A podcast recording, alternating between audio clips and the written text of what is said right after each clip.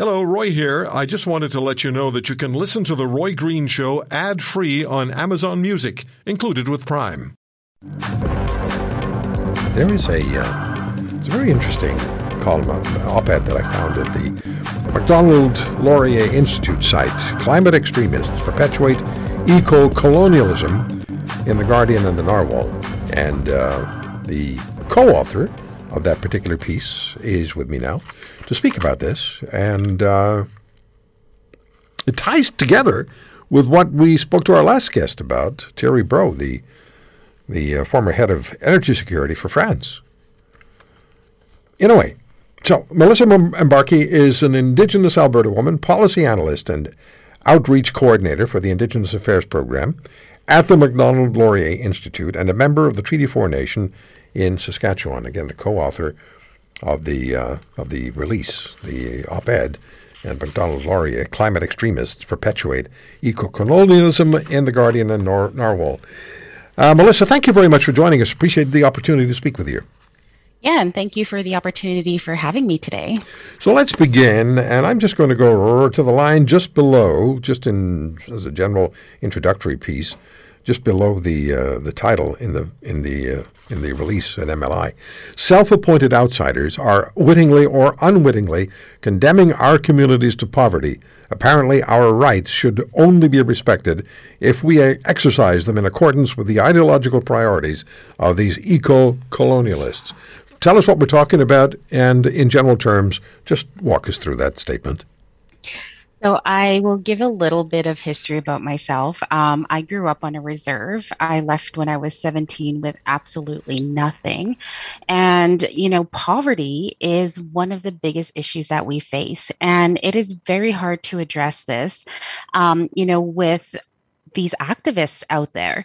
Whenever we have an opportunity that comes to us, that comes to our community, we engage with the operators and, we get the full scope of what their project is. This isn't something that we just jump into blindly. So this is one part of the piece that they're missing. They assume that we're not consulted. They assume that we're not, part of these discussions, and that is completely false. So what they do is they draft this narrative about us, and they say, they undermined your rights, or they didn't consult with you. That is absolutely untrue. If a project comes even remotely close to our communities, we are consulted. And if we're not consulted, we're offered, employment, we're offered training, we're offered things that we wouldn't normally have in our communities. And this is a huge benefit to people who are looking for work and who are also looking to stay in their communities versus moving like I did. So they're creating this false narrative about Indigenous people and about our rights. We absolutely know what our rights are, and we exercise those rights. Whether it's a yes or no, we go through that process. And they are saying that, we don't go through this, which is completely false. And they're creating this whole narrative that, the oil and gas is destroying, the land, which is completely untrue, because that is one of the things that we look at prior to these projects. Like, what does your reclamation look like? What does a well abandonment or, remediation look like? What's it going to look like in 25 years? These are the questions that we ask. And if we're on board with their project, we move ahead with it. So in doing this rebuttal, it just points the picture of extremists don't speak for us. They don't speak for us because they're actually the ones that don't come and consult with us. Like, mm-hmm. they're actually mm-hmm. the ones not asking for our opinion. So they're, in a sense, they're the colonialists out there, and they're using the environment to push their agenda. And go ahead, Melissa. And that is really unfair to us. It's really unfair. I've spoken many times with Stephen Buffalo, the president of the Indian Resource Council, about oil and gas development on First Nations. And the message has been the same. The First Nations will make the decisions for themselves. They will assess. They're the guardians of the land. They'll assess just how helpful it is to the community. And if there are concerns, we will deal with them. That's the message. So in the and this is what you're telling us as well, and I'm looking at just one part of the op-ed. You wrote, Indigenous peoples should be empowered to chart their own course whether that be as proponents, partners, owners, or indeed opponents of development projects on territories over which they are rights holders. Indigenous peoples are the best arbiters of their own destinies, a position that we assert with pride and determination. And all of this was communicated to the author in detail, but he chose to ignore and distort our views. So, and this is a piece that appeared in The Guardian and Narwhal that you're writing about. So talk to us about that, please. So you explained, you communicated with the author, and you're saying that he distorted your views. Yes, that is completely true. What he was trying to do was he was trying to paint a picture of, anybody in general who questions, who questions their ideology is automatically considered, somebody who's a denier. And I just do not like that word out there, because they are assuming that I'm a denier, not knowing that I've worked in the industry for 15 years, not knowing that I've been part of the reclamation process. So I do know the full scope of these projects. And this is information that we try and get to our communities, and we try to present it in a way where they make the decisions. And if a community is on board with a project, it means they've gone through the proper channels. They've gone through the consultation process. So it's very, when we understand our rights, we understand what they entail, we understand what our responsibilities are. So undermining all of that is just a huge disrespect to our communities, and they need to come in and come and tell us what their concerns are. They need to come and tell us what their path forward is, because chances are it's not ours. Well, may I just say something here? Mm-hmm. Do you really need them? I always like to get opposing views. Right. And the reason why I like to get opposing views is because that helps us build a better future. So maybe there is something that we're missing along the way. Maybe there is a technology that we haven't heard of before. But to just say no to oil and gas, that's not the answer. But maybe they do have another answer that we're not hearing. So just understanding and hearing everyone's perspective is always the way that we go.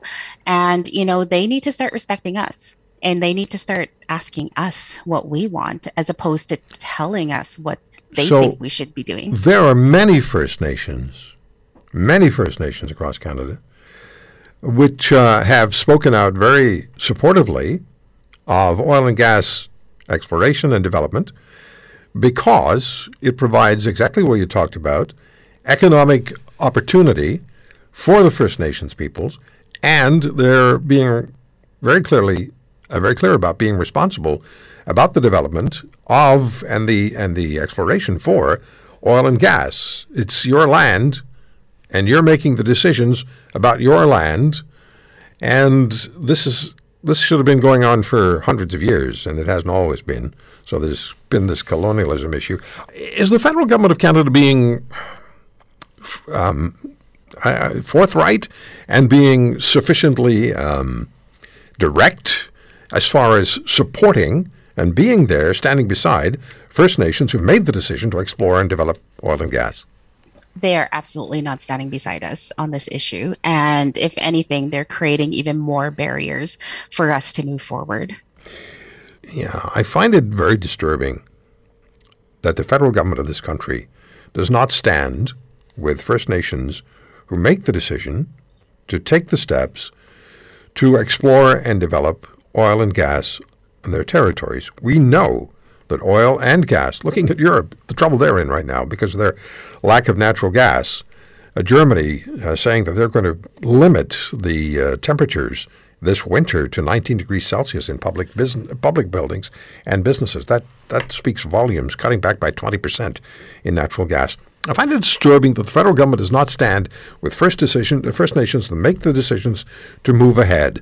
How much of a contentious issue, though, is it among the Indigenous communities of this country? It is a contentious issue for those who are currently involved in the natural resource sector. What it's done, I mean, anything that happens in the Canadian economy trickles down to our communities. So if there are job losses, business losses, you know, we feel that impact.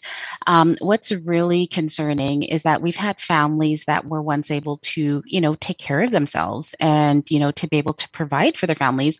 They're not able to do that because of, you know, the regulations that have been put in place, you know, the natural resource sector, the energy sector, it's stagnant.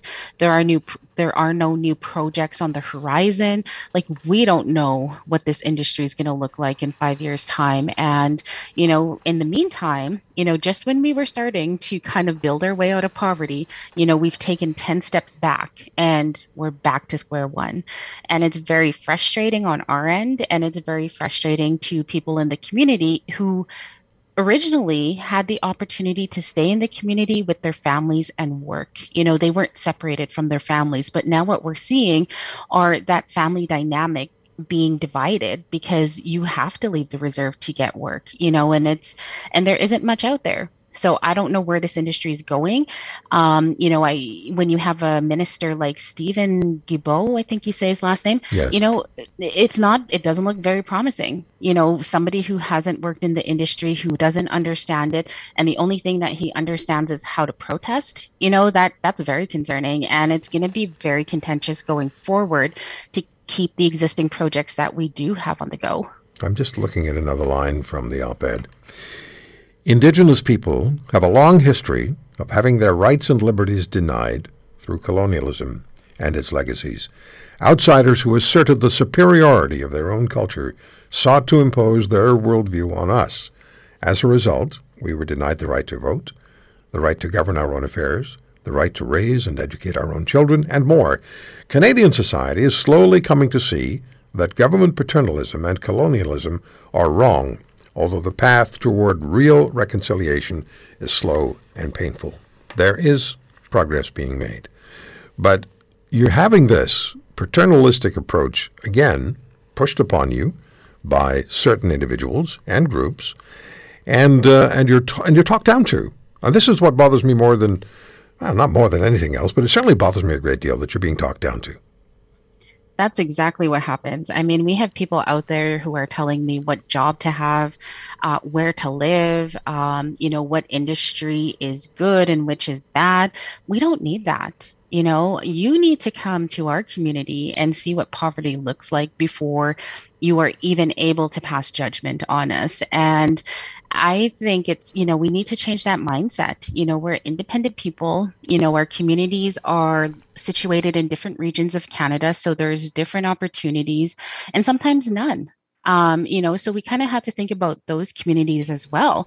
You know, how would those communities flourish? You know, so we have to take a balanced approach when it comes to this. And, you know, and the more knowledge people have, the better it is, you know. Well, I'm sorry, a case in point, I don't mean to interrupt. We only have 2 minutes, so I have to get this in. A case in point is what we played at the beginning of the segment, where residents, people from Grassy Narrows, went to the Liberal fundraiser, paid for the tickets to deliver the message, our water isn't safe.